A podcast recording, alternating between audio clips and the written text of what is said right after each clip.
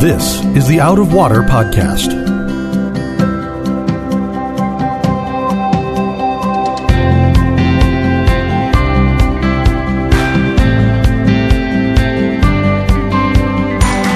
Out of Water is a production of Rio Vista Community Church in Fort Lauderdale, Florida.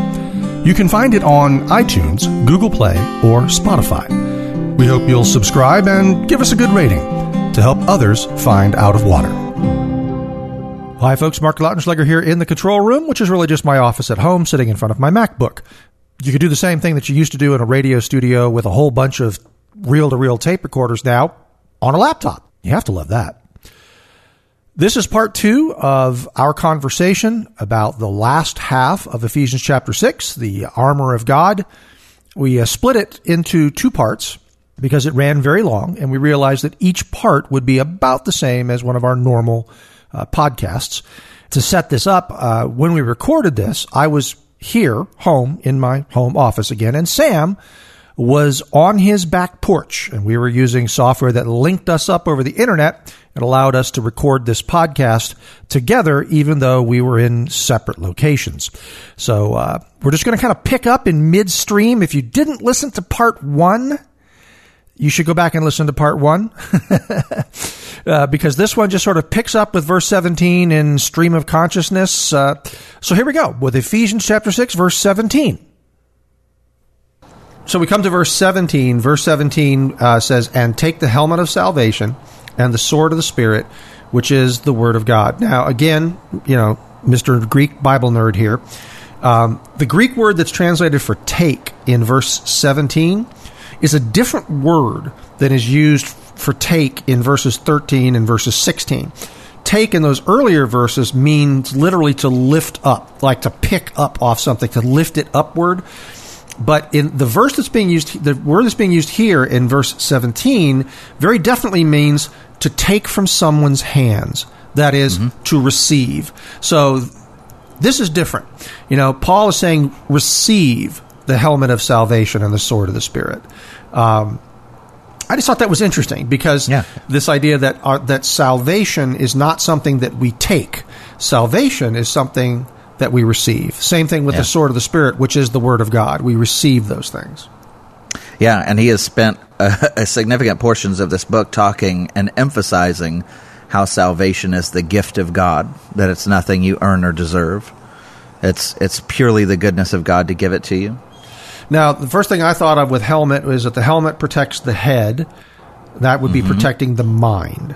Um, and that it's also joined together with the shield of faith and the sword of the spirit because they all go together. You know, faith, it says, comes by hearing, hearing by the word of God. And then when we, when we, believe, when we have faith, then that brings salvation, which is being sealed by the Spirit, which protects our minds from the deceiving tactics of the evil one. You know, it's like so all of these things work together. You're not going to you're mm-hmm. not going to say, "Well, I've got the shield of faith, but you know what? I don't want to cover up my good looks, so I'm not going to wear the helmet of salvation." you know, and instead of the sword of the spirit, I'm thinking I was just going to carry this six foot foot long sandwich in case I get hungry. You know, there's not Eh, you know these these things all work together because they're because only they're, you and I would have the we would be carrying the six foot long sandwich. Well, you know the things that you worry about when you're sitting home alone with nothing to do. You worry about your next meal. That's really what this is I'm all just about. imagining it's all about Roman from, army running out into the field into battle with a guy coming with a six foot long sandwich and and and flowing blonde hair because he's not wearing yeah, his yeah. helmet. You know what they call that guy, don't you? Dead. Dead. First dead. Yeah. first dead guy.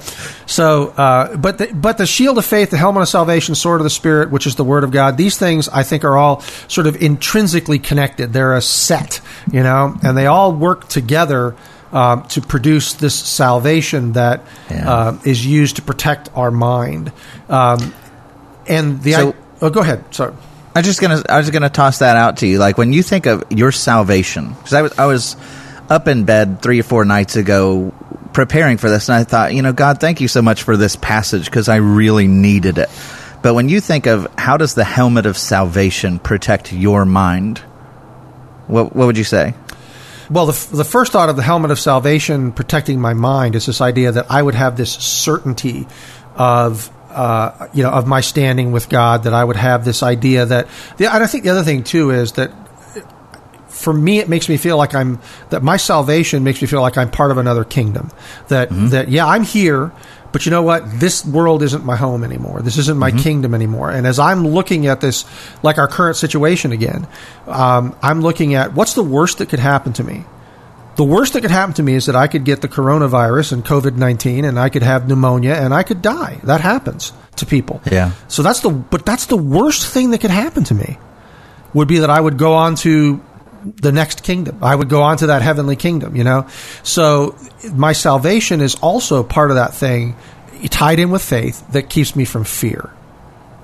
And I think one of the ways that that, you know, you hear people say that a person is so heavenly minded that they're no earthly good. And I was thinking about this when I was having this thought laying in bed. You know, when I start thinking about all the plans and how I, how life is going to be different and what I need to do and da da da da da. If, if my hope, if my treasure is all the stuff in this world, you know, it's, it's my identity, it's my paycheck, it's my job, it's my this, that, and the other. If that, if that is what I is my ultimate, then I'm going to be bound and enslaved to make every decision for that. Hmm. But if, like you're talking about, I realize that I've got another kingdom that, and it has an unshakable inheritance, and it's mine, and and the love of Christ is on me, and the worst thing that can happen to me is that I'm taken into eternal paradise with God. Then I'm actually freed up to live in this life caring for others and letting go of my treasures and and doing you know amazing things i'm gonna i'm gonna read something that cs lewis said that i thought kind of goes along with that and i just because we can't have a podcast without quoting cs lewis That's true. this it's, is it's the rule, by the way. says. It actually is the rule. We are required to have C.S. Lewis in every podcast. But he says this a continual looking forward to the eternal world is not, as some modern people think, a form of escapism or wishful thinking, but one of the things a Christian is meant to do. It does not mean that we're to leave the present world as it is. If you read history, you'll find that the Christians who did the most for the present world were just those who thought most of the next. The apostles themselves who set on foot the conversion of the Roman Empire, the great men who built up the Middle Ages, the English evangelicals who abolished the slave trade, all left their mark on earth precisely because their minds were occupied with heaven. It is since Christians have largely ceased to think of the other world that they have become so ineffective in this one. Aim at heaven, and you get earth thrown in. Aim at earth, and you get neither. Hmm. And I thought, man, that is so brilliant because if I focus on what I have that's absolutely secure in Christ, in heaven, awaiting me, like the, it's sealed. Now I'm all this petty trinkets that this world has when you come to a crisis like this. Like I can live with open hands, trusting the Lord, and I can let go of what other people view as their gods to serve people hmm. and to love people hmm. sacrificially. It's it really makes a difference. But if this is all I have, I'm going to hold on to it with a death grip and I'm going to live for myself. Yeah. It's only when you have your treasure somewhere else that you can let go of the treasures you have here to love people. Hmm. And it's also why you don't have to buy 500 rolls of toilet paper. I mean, that's what everybody's thinking. I'm like, what are they going to do with all the toilet paper? You may, didn't we? did- remember back in the day when it used to be something we put in the trees at the neighbor's house? You know, it's like it's just, these things just you know. they- they- you know. That's awesome. So uh, yeah, you know, I, I wonder, you you would be a pariah if you went toilet papering houses right now. yeah, you really would. Although there'd probably be people behind you coming and pulling it all down and rolling it back up again. Rolling it back up, yeah. Yeah, they wouldn't be upset. Oh, someone put toilet paper on my house. This is great. You know, Yeah. so- now it's like a public service. It is. Yeah. So, um, so yes, you know, I think that uh, you know, I think that those things are true about the uh, about the helmet of salvation. That uh, that when you understand it correctly, that it's transforming you to be a citizen of heaven as well as a citizen of this world. I mean, you're both. You know, you got dual citizenship right now. Um, but that your your eventual home is heaven. You're right. It does. It frees me up to not have to cling to things and not have to be, um, you know, to be it's to be more generous with everything, not just physical Yeah. things like money and toilet paper, um, but I can. I'm generous with my time. I'm generous to. I'm generous just in general with people because. I don't. This is not. This isn't. My, this isn't what defines me. This is this treasure that I have. This is just stuff that I've been loaned for a while.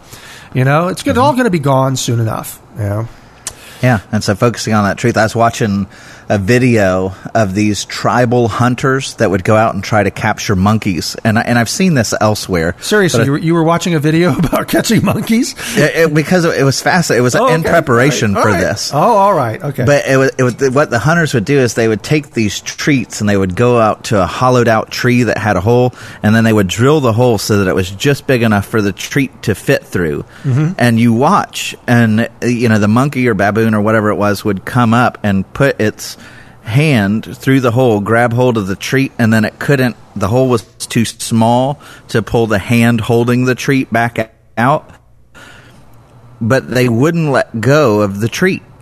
Like, so they were literally stuck with their hand in the hole of this tree and freaking out and screeching and doing everything else. But for as long as it sat there waiting for this hunter to come back and, and put a, they didn't kill, the guy didn't kill it, but put a rope around its neck and took it off like a pet or something.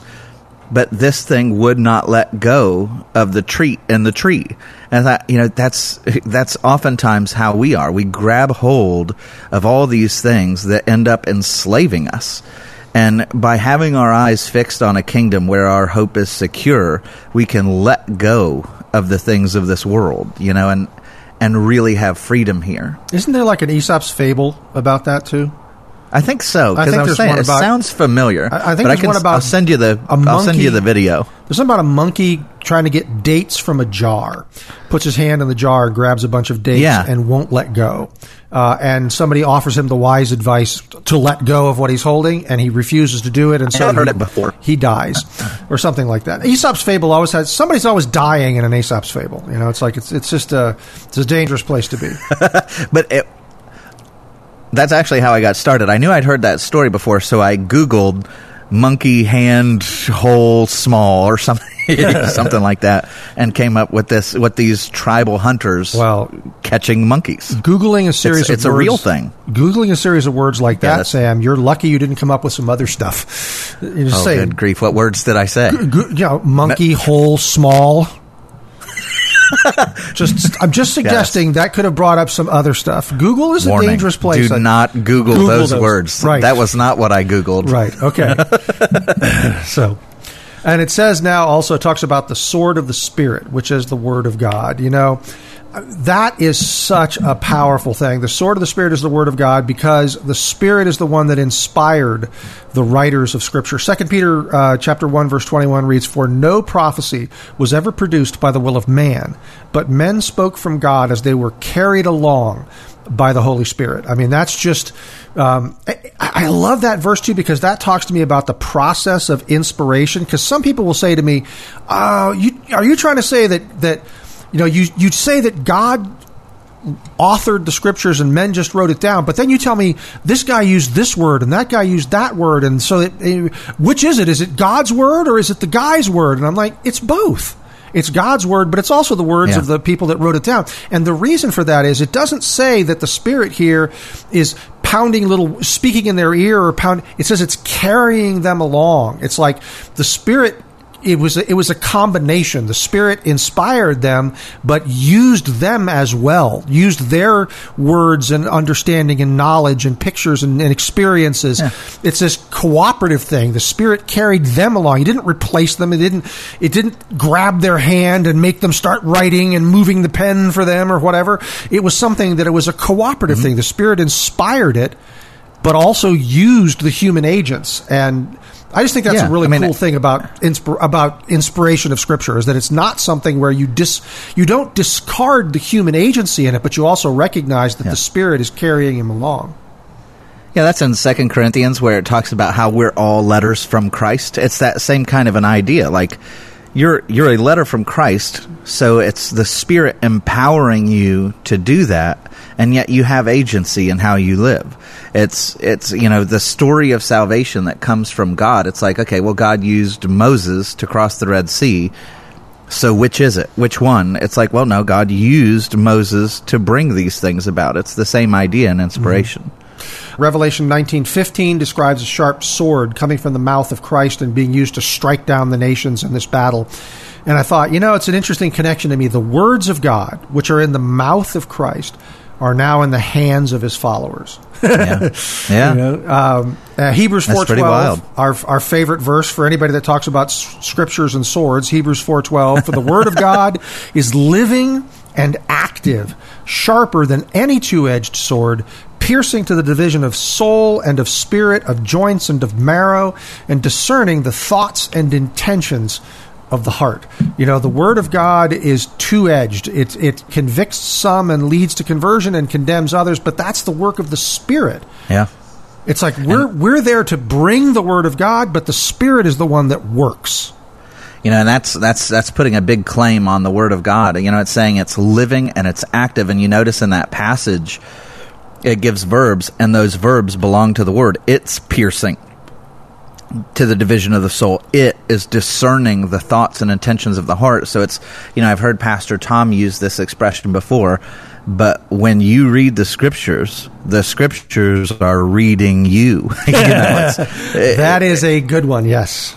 I mean, really, like you're you all of a sudden get convicted. You see wisdom. Sometimes you're moved to tears at its beauty. You know, it's it really does go to work inside of you. And so, one of the things that I love about this idea of the sword, it is picked up all throughout the scriptures, right? So, right from the beginning of Genesis, when Adam and Eve, you know, rebel against God and spit in his face and say, We don't want anything to do with you, and they're removed from the garden, it's an angel holding a sword that divides, right? Mm-hmm. Divides Adam and Eve from the presence. And you go on and you get to Solomon, and the idea of the sword is not conquest. I'm not coming to to just cut people down. It's always to reveal a heart. So when you get Solomon, his great act of wisdom, when the two prostitutes come and one of them had a dead child, one of them had a living child, and they're both claiming the living child. When Solomon says, "Bring me the sword," what does the sword do? It reveals the heart of the true mother, and the one that that desperately wants life yields and mm-hmm. Solomon knows okay that's the one. And so when you get to when you get to Jesus when, one of the most troublesome I remember when I was early in my faith I remember reading the passage where Jesus says do not think that I came to bring peace on earth. I came to bring a sword. And you think what? That sounds nothing like the Jesus I know. But this is what he's talking about that sword that comes and it's going to reveal where your ultimate affections are. Right. when you read the word and it's you know it's like that passage we talked about several weeks ago. Many will come to me on that day saying lord lord did i not do all these things in your name? But i'm going to say to you i never knew you. That that word pierces and it reveals in you like is my allegiance to Jesus? Is my love for Him? Am I all in for Him, or am I clinging to all this stuff over here? Like those those sharp words cut right to your heart, and that's the idea. That word comes, and it's going to separate. When when He comes on that final day with the sword coming from His mouth, it's that sword is going to separate based on the condition of hearts. Mm. And that's the idea. And, and and you know, it's true that if you're if you're not among God's people, you know, if Jesus is coming to you with the word of God, you're not going to have peace. If you if you if you hear the word of God and you know that it's true and yet you are not one of his followers, that's a word that's not going to leave you with a lot of peace. It's going to be convicting you about yourself. It's going to be it's going to be driving you to make a decision. Uh, mm-hmm. And for those of us who are followers of Christ, it doesn't always make us peaceful either. I mean, it does bring us peace at times, but there's times when it doesn't. Because what it does for me, at least, is it lays bare my real motives. You know, I, I go mm-hmm. back and read something in the Bible, and I see myself there. And I see the motives of the person that's being talked about or the situation is being talked about. And when you see yourself in that moment, you realize what your motives are. And sometimes that's not a very peaceful thing either. yeah. You know, it's not always peace. True. You know, it sometimes is, it sometimes is, but it's not always peace. But Uh, it gets back to even even in those moments where it feels like that's just piercing right to your heart.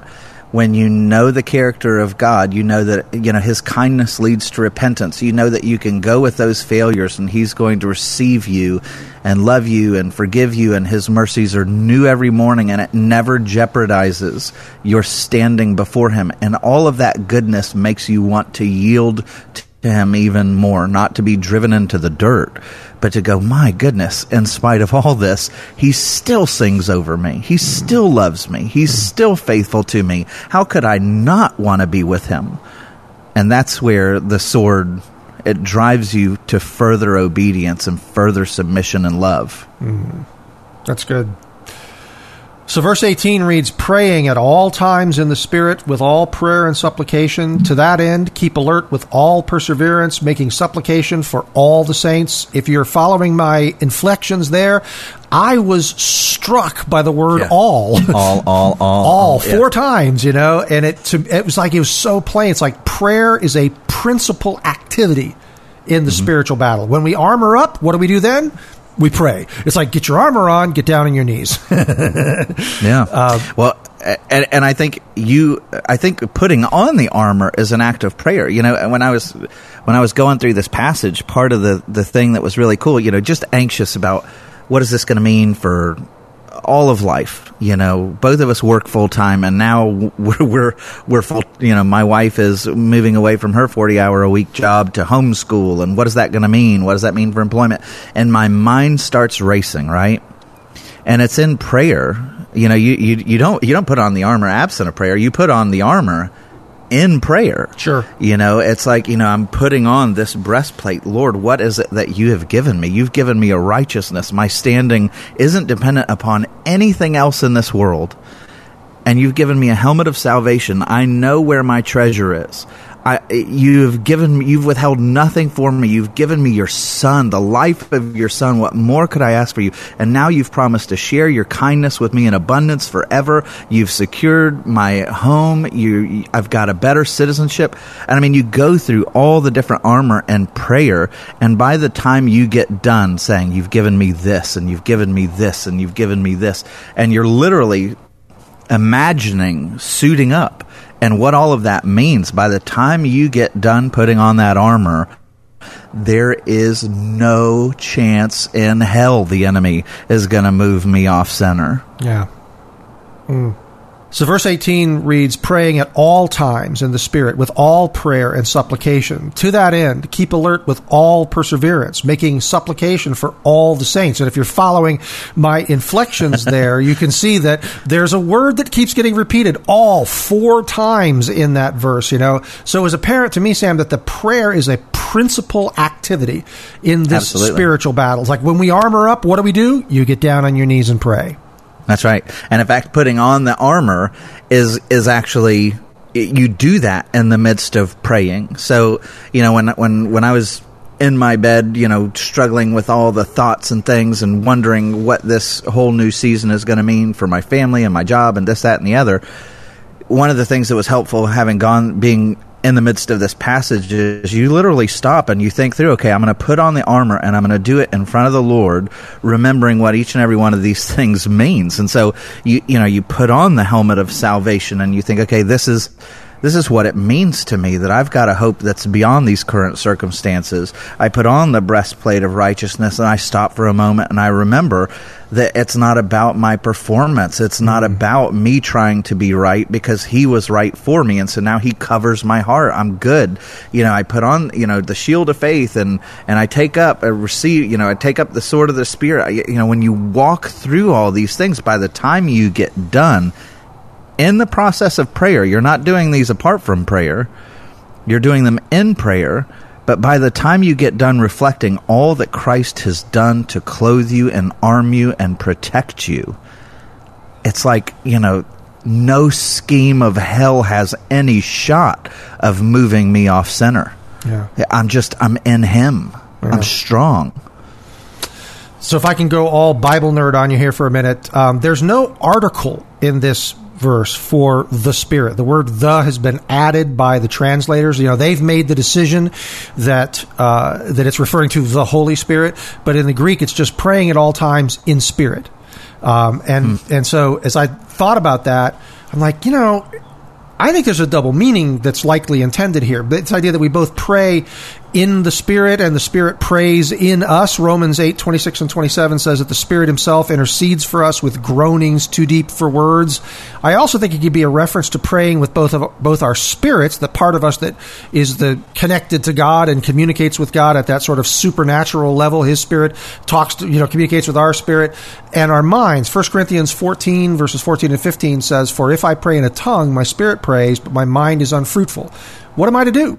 I will pray with my spirit, but I will pray with my mind also. I will sing praise with my spirit, but I will sing with my mind also. And there are those times where, you know, when you come to God in prayer, there will be those times where it just comes to you, pray for this.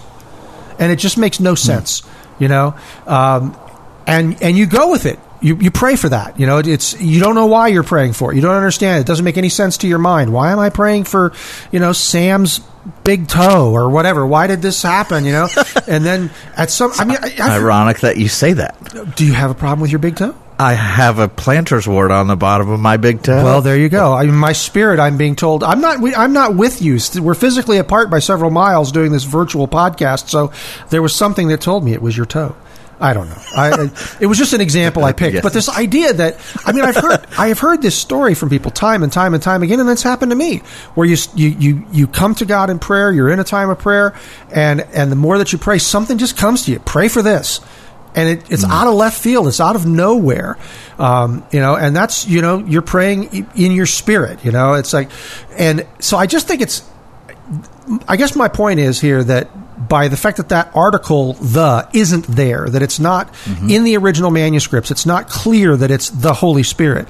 I think, I think it can be. I think he's referring to that, but he's also referring to the fact that this whole, that that prayer itself is this supernatural activity that is spiritual on every level.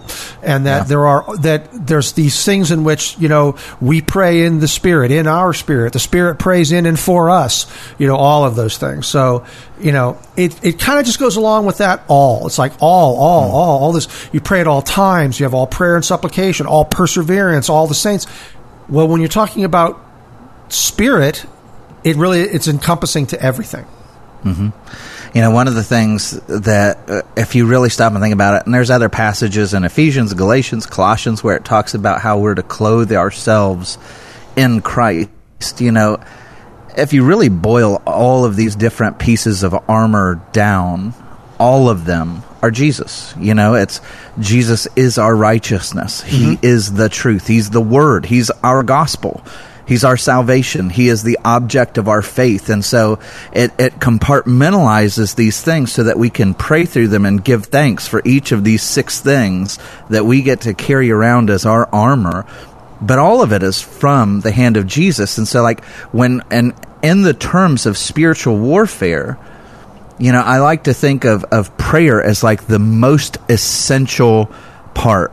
It's it's like you know if you go back to World War II, one of the chief strategies of the the armies were to cut off each other's supply lines. Mm-hmm. because if you were cut off from supply lines everything withered and perished. Like the soldiers were left with no reinforcements no supplies and they would ultimately die from either starvation or lack of ammunition or fuel or whatever. When when you're talking about how we're praying in spirit it's like there's this unseen supply line that the Lord is giving you more of Himself. He's strengthening you more and more and more. And so, if, if the enemy, I mean, one tact that the enemy could could if he could succeed at cutting off your supply line, your communication line with your commander and the one who sustains you and strengthens you, if he can cut off that line, you're done mm. you're done. And so the reason why Paul gets done with this metaphor of all the armor, but then it's like he jumps up and down and says, at all times in the Spirit, with all prayer and all supplication, all perseverance, you know, like he's getting serious as he's saying all of that will fail if your line to your maker, to your savior is cut. So mm-hmm. you've got to be totally in communion with him. Supply lines open, communication lines open so that he can guide you in the battle and give you the best best fighting shot and comfort you in the midst of it and strengthen your armor and all that stuff. He's saying this is the most important piece. Do not neglect prayer. Mm. Mm. That's good. And verse 19, where it reads, And also for me, that words may be given to me in opening my mouth to boldly proclaim the mystery of the gospel. You know, it's. Um, when you read that, first blush, again, English translations being what they are, you think, oh, Paul's asking you to pray for him. But actually, the preposition that he's using there for for uh, really sort of means on my behalf. Paul's like, pray on my behalf. And he's requesting that we pray for his words. Uh, and I think it's interesting hmm. because he says that although he's imprisoned, he's, he's waiting trial, he, he knows that the words that he's going to speak during his imprisonment and at his trials are going to reach the reach these listeners and influence them and be carried by those same listeners, you know, to the ends of the earth.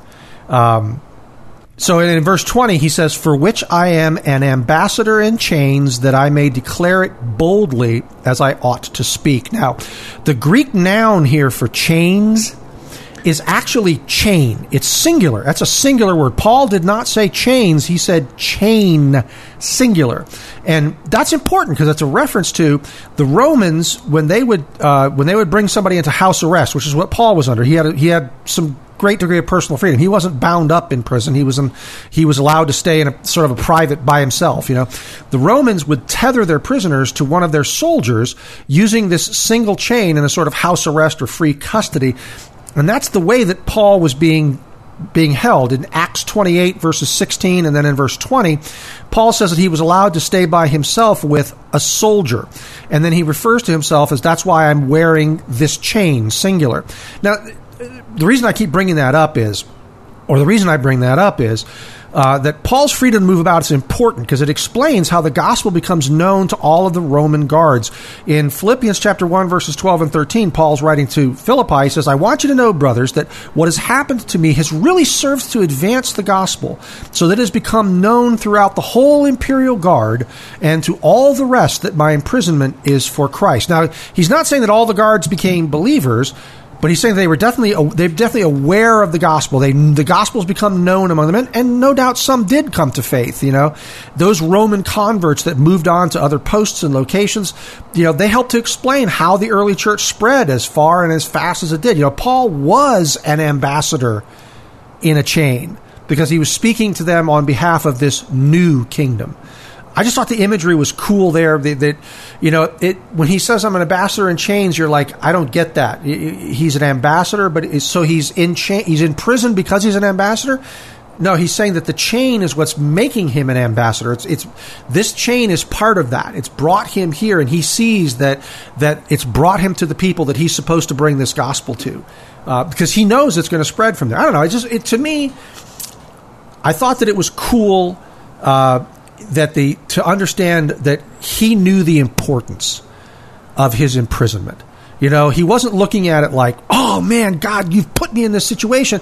I'm supposed to be the apostle to the Gentiles. How come I'm not out leading church among the Gentiles?" no, Paul was able to see with clarity that God had put him in this situation, this house arrest specifically because this was how the gospel was going to go in part to the Gentiles you know, one of the things when I when I look at this verses 19 and 20 together, the fact that when he's when he's offering up a prayer request for how they can pray for him, you know, and he's in captivity and he's going to trial and everything else, his prayer isn't, you know, pray for my release, his or make it more comfortable. I'm terrified, whatever. Which I'm sure that, was it was frightening. His prayer is that the gospel would go forth, and and just thinking that through, like you can't offer up a prayer like that unless you're in unless you're you're clothed in all the armor of the gospel that he just mentioned. And it's kind of a, a fun exercise. I was just sitting here thinking about it as we're talking, like, what would this armor have meant to Paul? Like when Paul puts on the helmet of salvation in the midst of his circumstances and the shield of faith, like, you know, we've got pretty petty situations in most of our lives. Paul is dealing with unbelievable trials um, and had gone through immense suffering. And for him to say, you know, put this on, this, as David said, this is the tested armor. you know, this, this will not fail you. And he can go so boldly and write things, you know, that's like, uh, don't don't worry about me. I'm secure. Mm-hmm. Pray that my words would advance the gospel. It's just I love that faith, man. It's bold. It makes me jealous. Mm. Hmm. Hmm.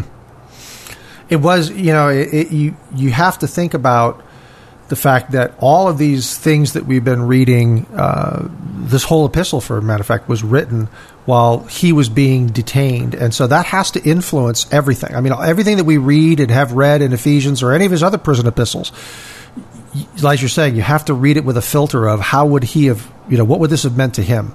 Uh, being in that situation, you know, being, you know, we find ourselves now sort of under a form of house arrest also. You know, we're we're in our homes. We're really not supposed to go anywhere except to buy toilet paper, uh, which you can't buy because there isn't any.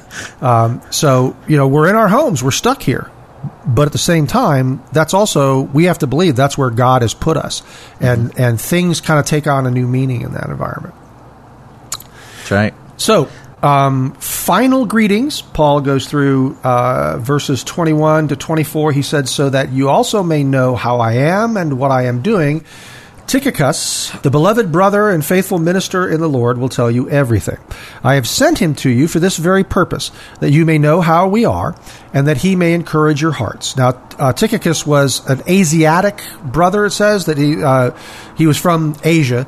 Uh, he was a close associate of Paul, and he took the letters to Ephesus and Colossae. He took the uh, Ephesians and Colossians. He, he delivered those letters.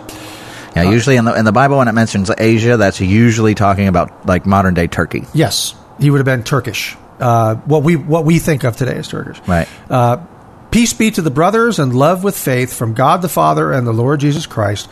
Grace be with all who love our Lord Jesus Christ with love incorruptible. Now, that incorruptible word is, you know, again, Bible nerd time. I landed on that for a second. Incorruptible. What's in, the word that he's using there is a word that means unchanging or eternal or permanent. This point is it's not going to be corrupted by time or circumstance or anything else.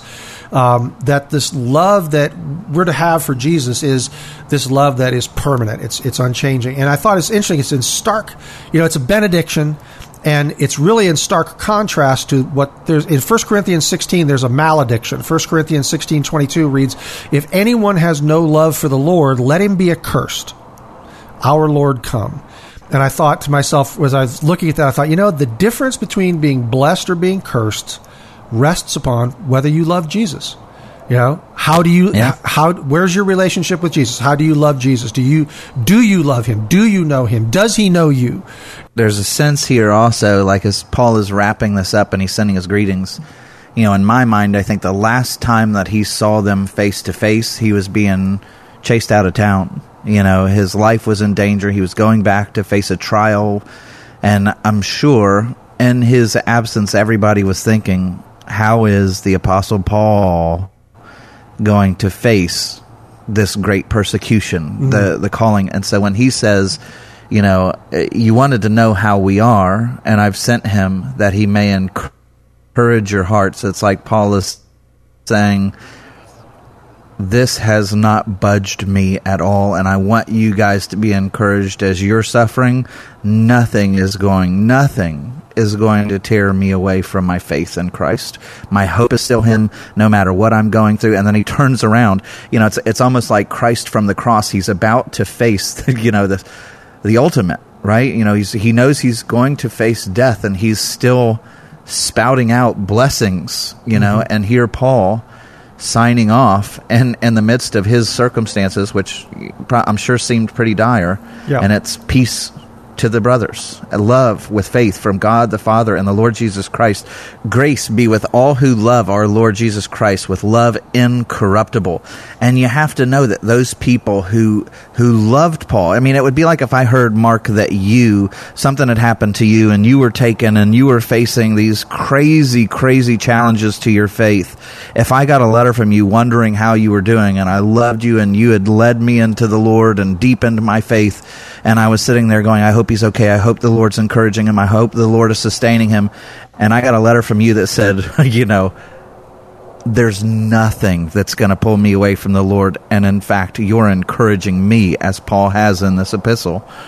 And you close by throwing out your blessings to me. it's going to fuel my heart. It's it's so Paul really here is being a shepherd to these brothers and sisters that are in Ephesus, who no doubt had been really concerned about him. Mm-hmm. And he's saying, I'm good. I'm enchained, but I'm good. Mm-hmm. I've got the Lord. I don't need anything else. Well, I think we'll let that stand as our last word uh, because it was Paul's last word here from Ephesians. I have enjoyed this series from the book of Ephesians. If we're going to do the same thing with the, the uh, Philippians and Ecclesiastes series, I look forward to that also.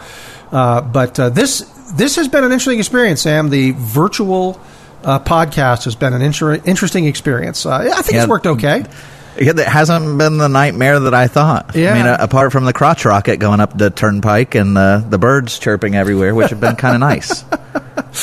Well, it's it's a long. I'm a lot sweatier than I would be in in the studio. Yeah, yeah, uh, yeah. Um, hopefully, that's not yeah. because you're running a fever.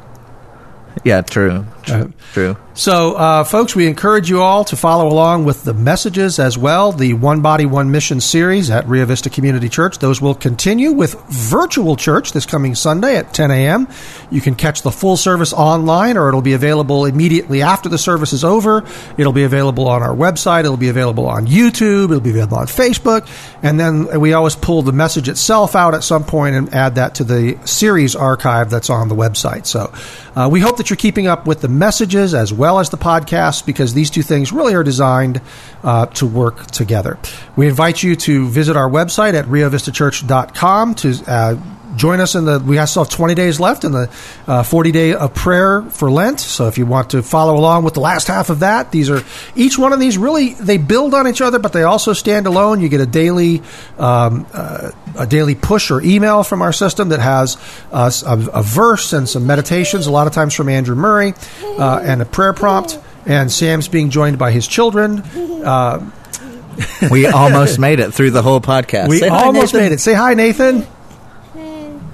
He's Nathan, got a blanket in his mouth and a banana in the other hand. There you go. Well, this is how the virtual podcast ends.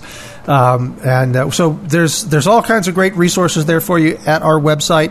Uh, you can also go to our page on the website. That's riovistachurch.com slash out of water to catch up on all the back episodes of our podcast. And we'll be back next week with another in our series. Uh, we'll see what we're going to. I don't even know what we're going to talk about next week, but we'll find out next week because we will see you then. We hope you enjoyed your time with us and you will both subscribe to the podcast and listen regularly. You can find out more about Out of Water, catch up on past episodes, and access show notes at our website, riovistachurch.com slash out of water.